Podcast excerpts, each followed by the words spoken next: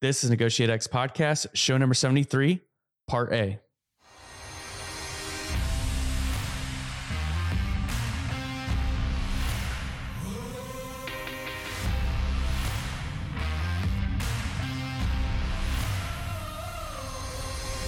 listening to Negotiate X Radio, helping you elevate your influence through purposeful negotiations.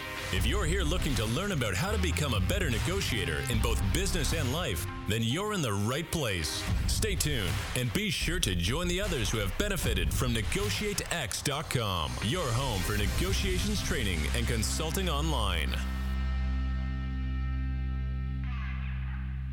Hello and welcome to the Negotiate X podcast. I am your co-host and co-founder Nolan Martin. With me, as always, co-host, co-founder Aram Donigian. Aram, Want to kick it off for the day? I will. Sure. How you doing today, Nolan? You doing all right? I'm doing well. I'm doing well. Good. So so am I. A little wet up here in New Hampshire, but but surviving. Hot in Florida, but as always, I get to go to the beach, so it works out. Well, we're we're visiting with somebody from across the pond, so we'll see what the weather's like over his way. Today, folks, we're joined by Scott Walker. Scott is one of the world's most experienced kidnapped for ransom negotiators. He served 16 years as a Scotland Yard detective, specializing in covert policing and left in 2015 to support organizations, government departments, and private individuals negotiate the release of hostages all over the world, as well as resolving other similar perils such as piracy and cyber extortion attacks. Scott now uses his decades of experience to help individuals, teams, and organizations develop a unique understanding of what makes people think, feel, and act, specifically during times of crisis, conflict, and uncertainty. He regularly speaks at events around the world and coaches leaders on how to enhance their resilience, emotional intelligence, and communication skills. He also advises on building a thriving organizational culture and developing fulfilled, purpose driven, and productive teams. Order Out of Chaos is Scott's first book. It is a Sunday Times bestseller. It illustrates and shares the same principles that he has applied and helps others apply to be more successful in their negotiations. Thank you, Scott, for joining us today. Hi, great to be here. Thanks for having me. So, Scott, I got to tell you, it's pretty exciting to interview a former Scotland Yard detective. As a kid, uh, in addition to watching a lot of BBC mysteries that always seem to feature uh, Scotland Yard detectives, sometimes not always in the best of light. If I think about like Sherlock Holmes or something like that, mm. but but as a kid, there was this board game that we would play called Scotland Yard. One person was the notorious Mister X, who you were trying to catch. Everyone else played Scotland Yard detectives working together to capture him. I was wondering if the game was still around. So I searched on Amazon for 23 bucks. You too can become a board game Scotland Yard detective. But anyway, so aside from my childhood imagining being you, what was your path that brought you to this world of being a detective and a negotiator. I wish I could say it started by playing Cluedo. I'm not sure what you call it over there. You know, the, the mystery game. Clue, yeah. Colonel Mustard in the library with the the hammer, whatever it is. My kids were just playing Clue last night, as a matter of fact. So yes, we still have it. yeah, no, I loved the game as a kid, uh, and like you, I enjoyed all the cop shows growing up. You know, particularly actually the American ones like T.J. Hooker, you know, with William Shatner and ones like that. Um, but I actually started out as a barrister's clerk. You know, working for the lawyers uh, here in the UK and we specialize in many areas of crime, but particularly uh, in, in law, but particularly in crime.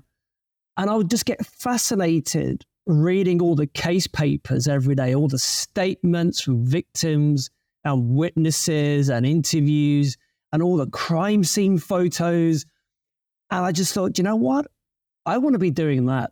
And so I left the job as a barrister's clerk and I moved down to the great metropolis that is London and joined Scotland Yard, where I had, you know, 16 great years. And always knew I wanted to be a detective. So after my probation, we have to do two years on the beat in uniform, you know, helping old ladies cross the road, school kids patrol, all that kind of stuff. And I went from that into a, a special branch, which was focusing on all counterterrorism type activity. Again, love that. And from there into serious and organized crime, drug trafficking, and eventually hmm. that winding path took me to the world of kidnap for ransom. Wow. You left the police force in 2015. What can you tell us about the nature of the work you've done since and how are the situations you're involved with now any different from what you did before? I think the biggest difference was particularly in the kidnap space. As a cop, as a detective, yes, the primary objective was going to get the hostages back safely. That was always the primary objective. Yeah. But there was a secondary one of we want to catch these bad guys. We want to lock them up. We want to find them, arrest them, put them before a court, and send them to prison for a long time. Hmm. But in the private sector, in the corporate world, I don't really care about who the kidnappers are, trying to catch them, or even if they're making this as a really strong business model. Mm. My sole aim is to support the family or the company to get timely release of the hostages for an appropriate amount of money so everybody can go about their day as business as usual afterwards. So there's that real similarity in terms of it's getting the hostage back, but the difference is Whereas previously, I don't want to catch them. Whereas having left the police, I wasn't really that interested. Was that a hard transition to make, Scott? As you think kind of about the slight difference, but but important difference in in those roles? Yeah, initially, I'm like, so when's the briefing with the military or the cops to go and storm the stronghold? And the wise heads right. that I that were mentoring me were like, "What do you mean?" Well, are we going to send the helicopters into the jungle? Are we going to go knock on the doors with explosions and the right? No, we're going to do a drop off the ransom money by the side of the road, wait for the hostages to come out. We're going to get in a battered old Hyundai or truck or whatever it was, and we're going to bring them back to safety, and that's it. I was like, oh, okay. so that was a reality check of this is how it works, you know, in the in the big bad corporate world, so to speak. Well, I, I don't know if Aram knows this, but I have like this burning desire to like circumnavigate the world in a sailboat. So I did not know that. Really interested to to dig in here to figure out what I need to do to to be safe. So I, I, I, would just stick to Lake Michigan or something, or just just just don't go anywhere off Somalia or the Philippines or the Gulf yeah. of Guinea or yeah, I'd, I'd keep uh, a wide berth of those yeah. Nolan, please don't make me have to call Scott to track you down and figure out what's happened well, to you. Luckily, I'm already building a good team to help me out, so I think good. we'll be all right. Hey Scott, you've you've you've negotiated successfully more than 300 incidents with criminal gangs, cyber attackers, pirates, hijackers, and and many other uh, notorious folks. Can you share an example from any of these situations where your training, your preparation, maybe even your mindset in the moment made the difference between a good outcome and a not as good outcome? Yeah, it's a great question. And I think you, you used a key word there around mindset. You know, we go in almost on autopilot sometimes in, into these crises, we get the adrenaline flowing. But until we can square away that mindset at the outset, you know, just taking that stop check, breathe, calibrate before you engage, it um, it helps so much. And I remember in the early days of doing the kidnap negotiation, I didn't do that. I allowed my emotions to get the better of me, not being a great place mentally. And I caught myself almost, I wasn't shouting, but I was being very direct and blunt to his family who were going through a real trauma with one of their sons that had been kidnapped. And I, I wasn't being that empathetic. I wasn't being able to regulate my emotions. My mindset wasn't where it needed to be. And I was just expressing my frustration with them not doing what we wanted them to be. But then the hmm. negotiator I was with, a very, very experienced, just literally put his hand on my shoulder. And that was enough to interrupt the pattern really quickly of Scott, just take a moment. And then I watched him how he engaged, how he empathized and listened and validated and parked his own ego with the family that brought them on side. And I saw that repeat many times with clients. So once I'd experienced it, I now knew what I needed to do to avoid going back there. But I could also see it when I was sitting down with families, particularly, where they would allow their emotions to take over how they would communicate with the kidnappers. And on one case, the family member who was running the actual communication with the kidnappers because of the language barrier, he ended up shouting at the kidnappers. Now, I don't know about you two, but that's probably not the most sensible thing you want to do when your loved one is is being held hostage and there's been mock executions and right. threats of harm. That, that's the last thing I want to be doing. So I've seen how it's an inbuilt human natural reaction, yet the successful right. outcomes come about by getting a grip of that mindset early on. Yeah, I mean, totally understandable. The frustration, the anger, the sorrow, every all those feelings and emotions that somebody would be experiencing to let that come out in in the form of shouting and at that moment, you know, if you can take a step back, clearly the last thing that's going to be helpful or necessary. Uh, so difficult, I would imagine, to shift not only your own mindset, but also help the families or the mm-hmm. other negotiators shift to theirs as well. I'd love to kind of dig in a little bit more here and kind of elaborate on that as to what do you see as the critical skills or characteristics of a crisis negotiator and how are these the same qualities beneficial to all of us regardless of profession or just in our personal lives? I think if people only take away, you know, one or two things from this podcast, it would be emotional awareness and self regulation is key in all aspects of life. When are you dealing with a kidnapper? It's a client that you're trying to close a deal with, your kids, neighbors, anybody.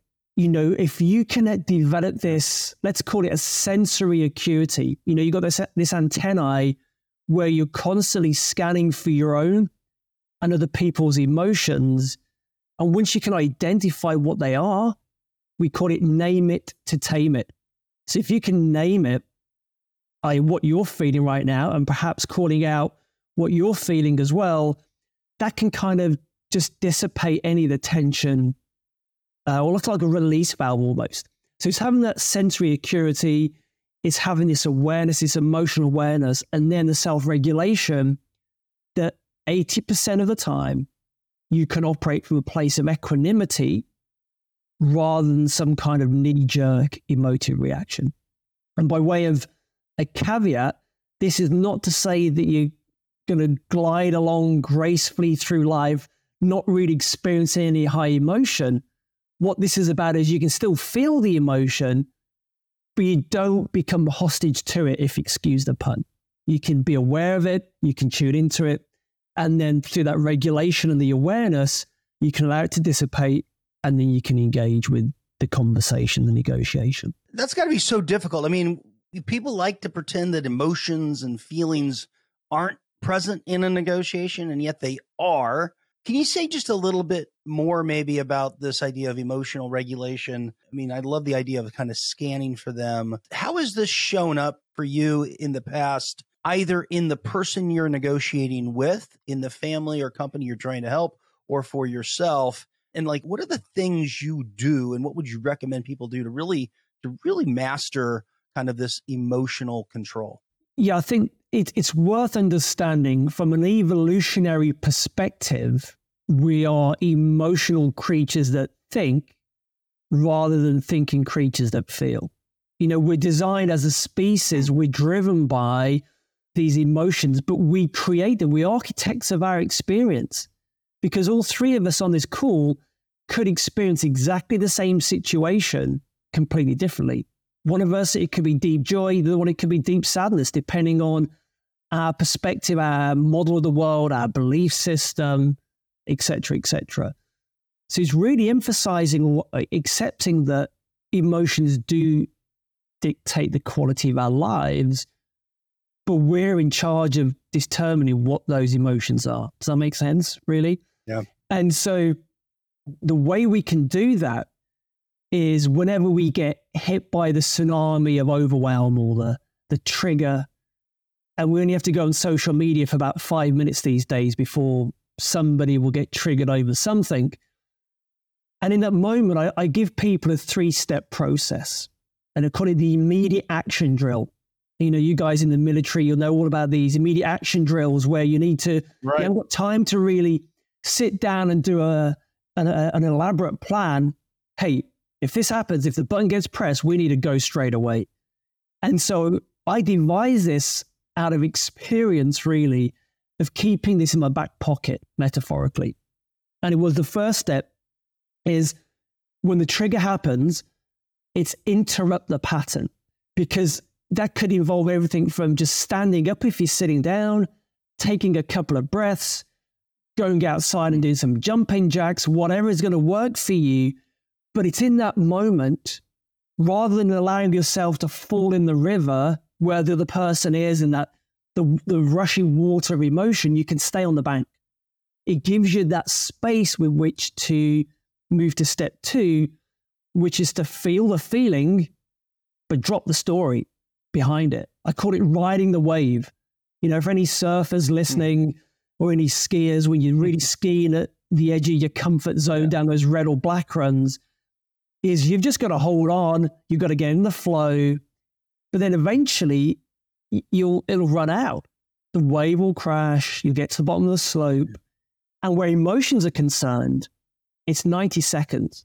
You know, scientists have proven, neuroscience has proven that we get this wave of cortisol and adrenaline pumping through our bodies when we get triggered for about 90 seconds, two minutes.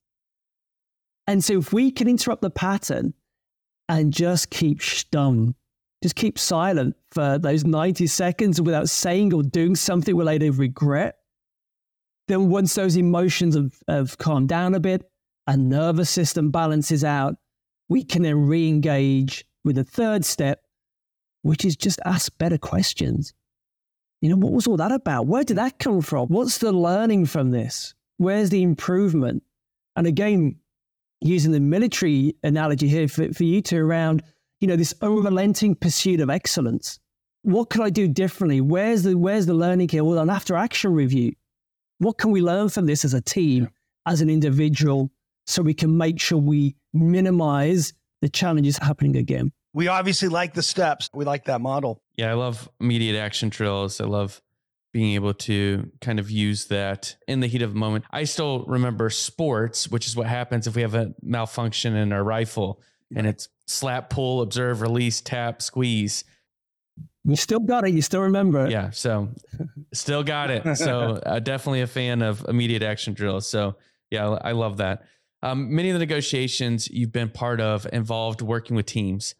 How do you handle the internal negotiations involving stress, different priorities, conflicting perceptions, and and so on to ensure that the team is as effective as possible? Yeah, another great question. Um, when I would go on a case, I would fly in somewhere. I'd go straight from the airport, usually to the embassy or the conference room the client office. And as soon as you walk in the room, you can just feel the tension. You can feel the competing egos, the internal politics, the high stakes. And then everybody's like looking at you for that. Ah, the cover arrived. We can breathe a sigh of relief. But there's all this stuff simmering under the surface there. And we call it the crisis within the crisis. Dealing with the kidnappers is easy compared to dealing with our own side. In fact, my main job was to A, reassure everybody and then come up with a strategy about how we were going to deal with this. But the real goal was, which is why I called the book Order Out of Chaos, was to bring some order, was to bring some balance and calm. But I could only really effectively do that if I could quickly work out where everybody was at emotionally, psychologically, physically, intellectually, where were they in the organization? And it's, I guess, interpreting all this data as quickly as possible to know, okay, well, Aram, he's a sort of guy who takes things a bit slow and needs lots of data in order to make a decision. Whereas Nolan, hey, he's an intuitive, gut thinking guy, makes decisions in a blink of an eye. And they've got maybe different beliefs or rules. And so quickly I can try and sense where everybody's at. And based on those personality types, essentially, and the emotions I'm sensing, I can then adapt my communication style to them. And obviously, mm-hmm.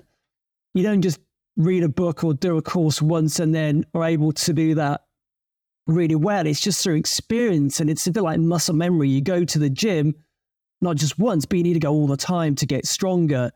And so I was just through the, the sheer throughput of cases that built up this experience of being able to walk into a room, into a crisis situation, and read the room and read the people very, very quickly.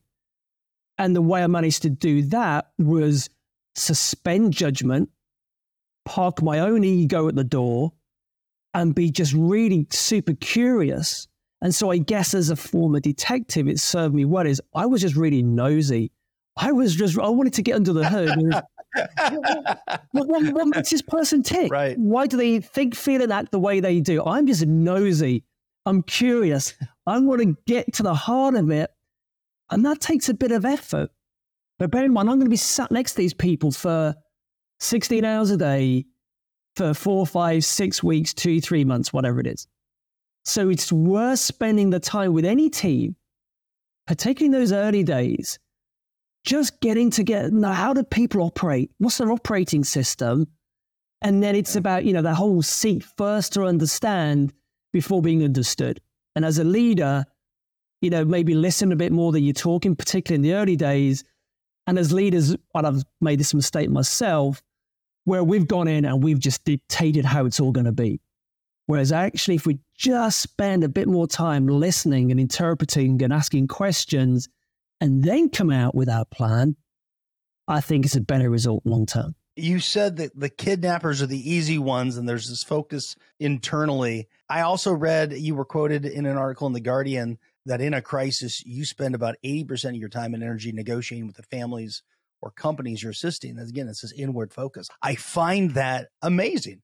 Uh, as a number. And I just think, you know, so much we can learn from how you manage those conversations to protect that relationship, which is essential to understanding the choices you got to make, the decisions are going to need to be made. Yeah, I mean, can you say just a little bit more about the importance of getting that right? Yeah, let's use a business analogy.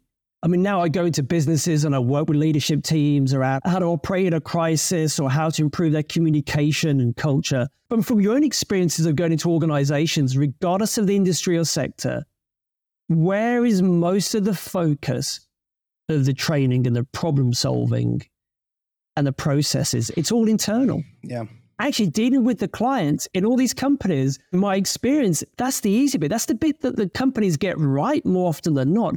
It's the internal issues, the dramas, the egos, the processes, the systems that don't work, the competing, the internal politics, uh, whatever it is. That's right. That's the stuff that most of us, uh, you know, as a consultant or a trainer, as a facilitator, as a speaker, will go in and have to address. So the same principles apply. Sitting around a crisis management team, negotiating the release of hostages, or dealing with I don't know, any company in the corporate world. It's the same. Some of the people you negotiate with are dangerous, maybe even evil or have evil intent. How do you coach people to engage with people that they don't trust or find it difficult to empathize with? In a way, those kind of people are, are some of the easiest to, to negotiate with or communicate with because often their ego is driving the show. It's all about them. Often they will have this perspective, their own sense of importance in the world. And so by spending a bit of time preparing for these conversations, the preparation is the first step. Understand that these kind of conversations are not without risk to hopefully not physically, but maybe emotionally, reputationally, more often than not. And know that it's not going to be a plain sailing conversation that you may have with um, an, an easier client, perhaps. And so by doing the preparation, working out what are maybe some of the challenges, the threats, the issues, the questions they're likely to raise against you, we call this the bunch of fives. You know, imagine the palm of your hand. And in a, in a hostage, kidnap situation, we would anticipate what, what would be the worst. If we were the kidnappers now, what would be the top three to five really difficult demands or threats or challenges to put us under pressure. So by getting ahead of the curve, by working out what they're likely to be, it means we can prepare and plan for them. And it means it doesn't knock us off guard when they show up. And so the same would apply for conversation in a difficult workplace scenario, perhaps. And so by doing that, that's the first step. And then once you're in the conversation with this difficult person, it's being direct, not rude. It's being prepared to be challenged and threatened. And it's knowing where your, I guess, your red lines are, your boundaries, just like in any relationship or conversation or any negotiation, in fact, is that at some point, do you press eject? Do you walk away? You know, what does it mean for you? What are the pros and cons, risks, the mitigation uh, around this step? Is it something that you have no choice? Like I couldn't walk away from a negotiation with a kidnapper, however difficult they were. But in a business deal or in a personal relationship or in a personal situation, you may go, do you know what? This just ain't worth it. We're going to walk away from this deal yeah. because even though this deal right now may be good, we don't want to do long term business with this kind of person or these people. And so it's it's having again that sensory acuity, that awareness throughout the conversation as to how it's going and where you are in. Let, let me ask a follow on question there. Uh, if I heard you right, you said, I mean, obviously in your negotiations, the option of walking away isn't really there. So how do you make up for that when you don't have that ability to go to an alternative necessarily, other than maybe direct force uh, to get what you want done, which may not be um, feasible? Uh, do you leverage some other things um, as as you engage with the the, the kidnappers? Leverage is um, is an interesting concept in negotiation. We could do a whole podcast on on that. I'm sure. Yeah. Kidnap scenario. They've got what we want, i.e., the hostages. We've got what they want, the money. And so, what's the best alternative to negotiated agreement here? Well, we're just going to walk away. Are they going to walk away? Are they going to kill the hostages? I mean, we've got some leverage, i.e., we've got some money we can pay them. Yet it's not being afraid to have that difficult conversation by managing expectations right at the outset.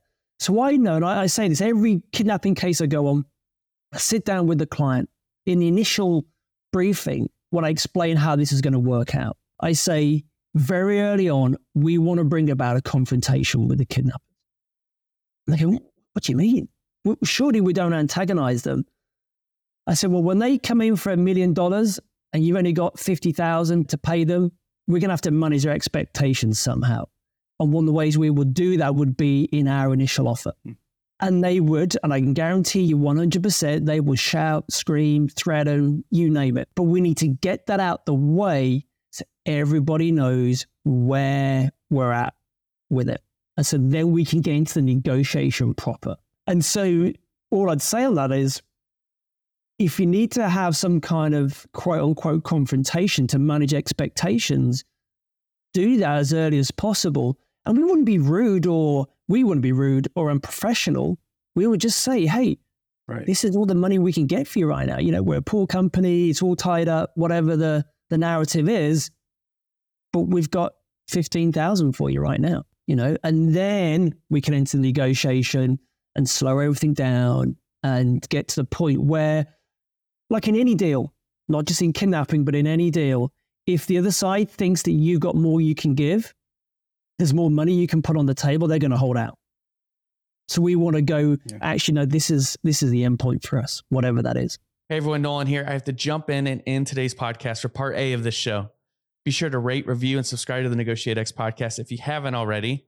And also join us next week for part B of this awesome interview. Thank you for listening to Negotiate X Radio, helping you elevate your influence through purposeful negotiations. If you're here looking to learn about how to become a better negotiator in both business and life, then you're in the right place. Be sure to join the others who have benefited from NegotiateX.com, your home for negotiations training and consulting online.